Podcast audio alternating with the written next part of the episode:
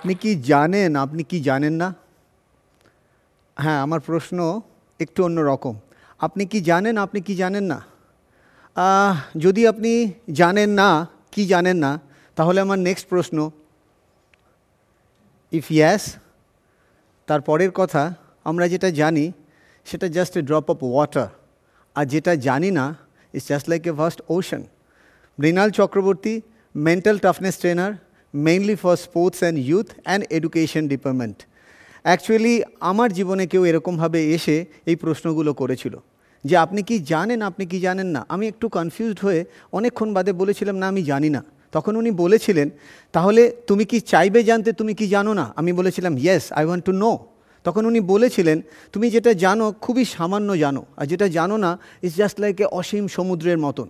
Now choice is yours তুমি যেটা জানো, সেটার মধ্যেই সারাটা জীবন কাটিয়ে দেবে, নাকি জীবনটাকে অন্যভাবে এক্সপ্লোর করবে? তখন আমি বলেছিলাম আই ওয়ান্ট টু এক্সপ্লোর তখন উনি বলেছিলেন, আমার কানে কানে এসে, যে বোঝে, সে খোঁজে, আর যে খোঁজে, সে পায়। আমি বললাম মানে? উনি বললেন, তুমি ঠিক যেরকম বুঝবে, তুমি ঠিক সেরকমই খুঁজবে, আর যেরকম তুমি খুঁজবে, সেরকমই তুমি পাবে। তখন আমি বললাম, আমি তো জানি না আমি কি খুঁজবো। বলে এক্স্যাক্টলি আসল প্রবলেম ওখানেই হয়ে যায় যে একটা ঘড়ি আর একটা কম্পাস যদি সবার সামনে রাখে, রেখে বলা হয় যে আপনি কোনটাকে চুজ করবেন। ম্যাক্সিমাম মানুষ আমরা হয়তো চুজ করে থাকি ঘড়ি।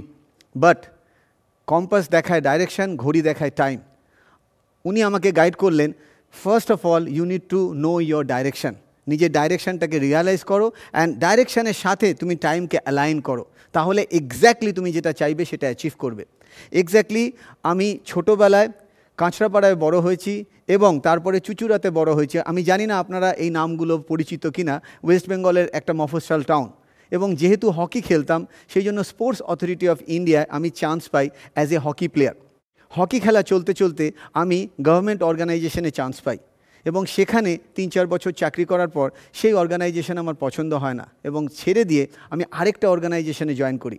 বারো বছর খেলার পর আমার লিগামেন্ট কাটলেজ একসাথে ছিঁড়ে যায় এবং ঠিক সেই সময় একটি মানুষ আমার জীবনে এসে আমার জীবনকে ইউ টার্ন করে দেন এবং তারপরে আমি যাই কেমব্রিজে রিসার্চ করি স্পোর্টস মোটিভেশন মেইনলি এনএলপির ওপর নিউরো লিঙ্গুইস্টিক প্রোগ্রামিং যেটা আপনারা মাইকেল ফিলিপসের নাম শুনেছেন উশিয়ান বোল্টের নাম শুনেছেন, যারা এই ফর্মুলা অ্যাপ্লাই করে ওয়ার্ল্ড রেকর্ড করে থাকে।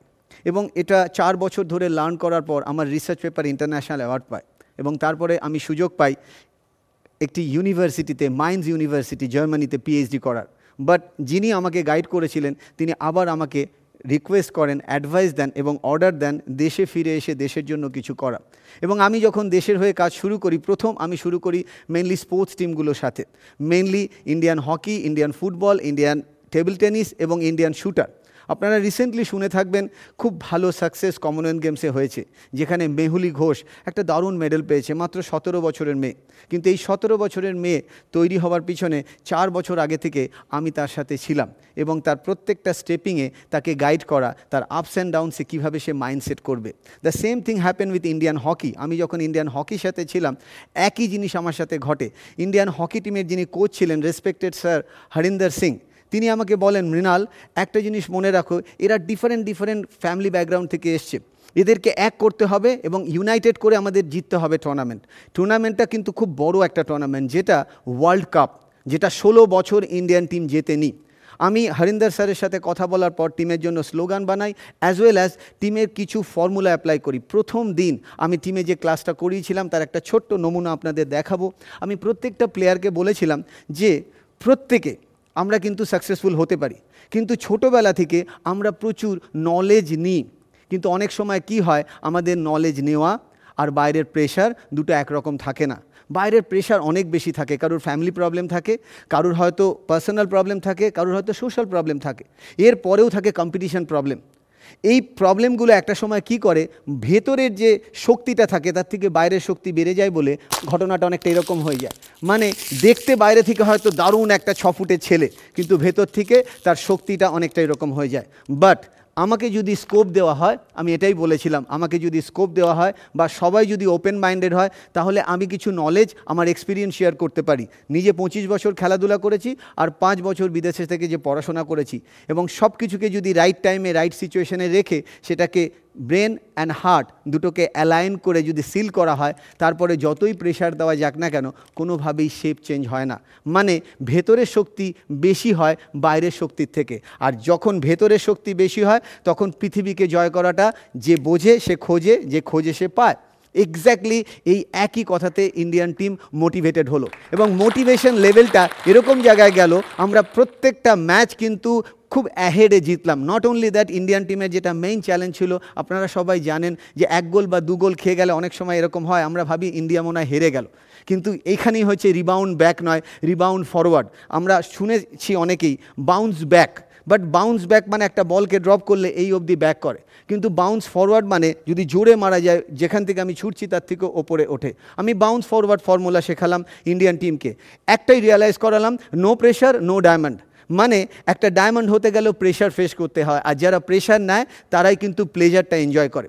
যারা পেইনকে প্লেজারে কনভার্ট করতে পারে, তারাই ওয়ার্ল্ডকে রুল করে। নাও চয়েস ইজ ইয়োর আপনি কি করবেন? সো এক্স্যাক্টলি এই কথাগুলো পুরো ইন্ডিয়ান টিম পুরোপুরিভাবে অ্যাপ্লাই করে। মেইন পার্ট দ্য অ্যাপ্লিকেশন আমরা সবাই জানি।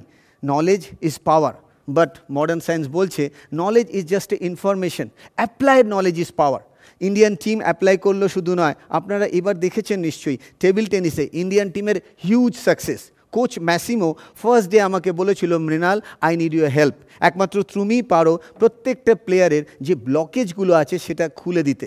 আপনারা হয়তো জেনে থাকবেন এনএলপি মেন্টাল ব্লকেজকে ক্লিয়ার করে। And I am so proud of you and fortunate যে ডক্টর রিচার্ড ব্যান্ডলার, যিনি এনএলপিকে ক্রিয়েট করেছেন, তিনি আমার পার্সোনাল ট্রেনার আমার সাথে প্রতি বছর দু মাস করে একসাথে আমরা সময় কাটাই, আমি ওনার কাছ থেকে লার্ন করি। তার কারণ আমার বিশ্বাস every day is a school day প্রত্যেক দিনই কিন্তু একটা স্কুলের মতন দিন। মানে শিখতে হবে, তাহলেই তুমি অ্যাজ মানে ইমবাইব করতে পারবে and after imbibe you can share with others মানে লার্ন ডু টিচ আমরা অনেক সময় ভুলে যাই, আমরা লার্ন করি আর তারপরে ভাবি যে টিচ করব।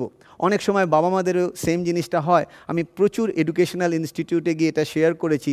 Don't think learn teach it's all about learn do and then teach তো অনেক বাবা মা প্রশ্ন করে, আমাদেরও শিখতে হবে? তখন আমি আমার প্রফেসরের কথা বলি ডক্টর জোনাথন স্মিথ, যিনি ইউকেতে আমার সুপারভাইজার ছিলেন, উনি বলেছিলেন, Mrinal always remember every day is a school day that means you have to learn something new every day is a school day আর এই ফর্মুলাগুলো ইন্ডিয়ান স্পোর্টস এবং রিসেন্টলি এই যে বিভিন্ন পরীক্ষাগুলো হয় কম্পিটিটিভ এক্সাম সেখানেরও কিছু স্টুডেন্ট আমার কাছে এসেছিল, যাদের সাকসেসে আমার সাকসেস আরেকটা দিকে খুলে গেছে। আমার খুব ভালো লাগে যখন আমি বুঝতে পারি যে যে কোনো সাকসেসের পিছনে একটা রুট থাকে। রুটটা হয়তো আপনারা জানেন বাট আমি আবার চাইব শেয়ার করতে। যে রুটটা যদি আপনারা বুঝতে পারেন, আমার মনে হয় যে কোনো মানুষ যেখানেই থাকতে পারে সাকসেসফুল হতে পারে। রুট আর কিছুই না। Difference between change and transformation change ওয়ার্ডের মানে আপনারা জানেন। যেটা মানে হলো, একবার আপনি কিছুক্ষণের জন্য চেঞ্জ হলেন বাট আবার আগের জায়গায় চলে গেলেন। এক্সাম্পল একটা সিনেমা দেখলাম হাইলি মোটিভেটেড হলাম, আবার দুদিন বাদে আগের জায়গায় চলে গেলাম। But what is transformation transformation মানে হলো অনেকটা কয়লা ট্রান্সফর্ম করে ডায়মন্ডে কনভার্ট হয়। আপনারা জানেন, একটা শুয়োপোকা প্রেশারে কিসে কনভার্ট হয়?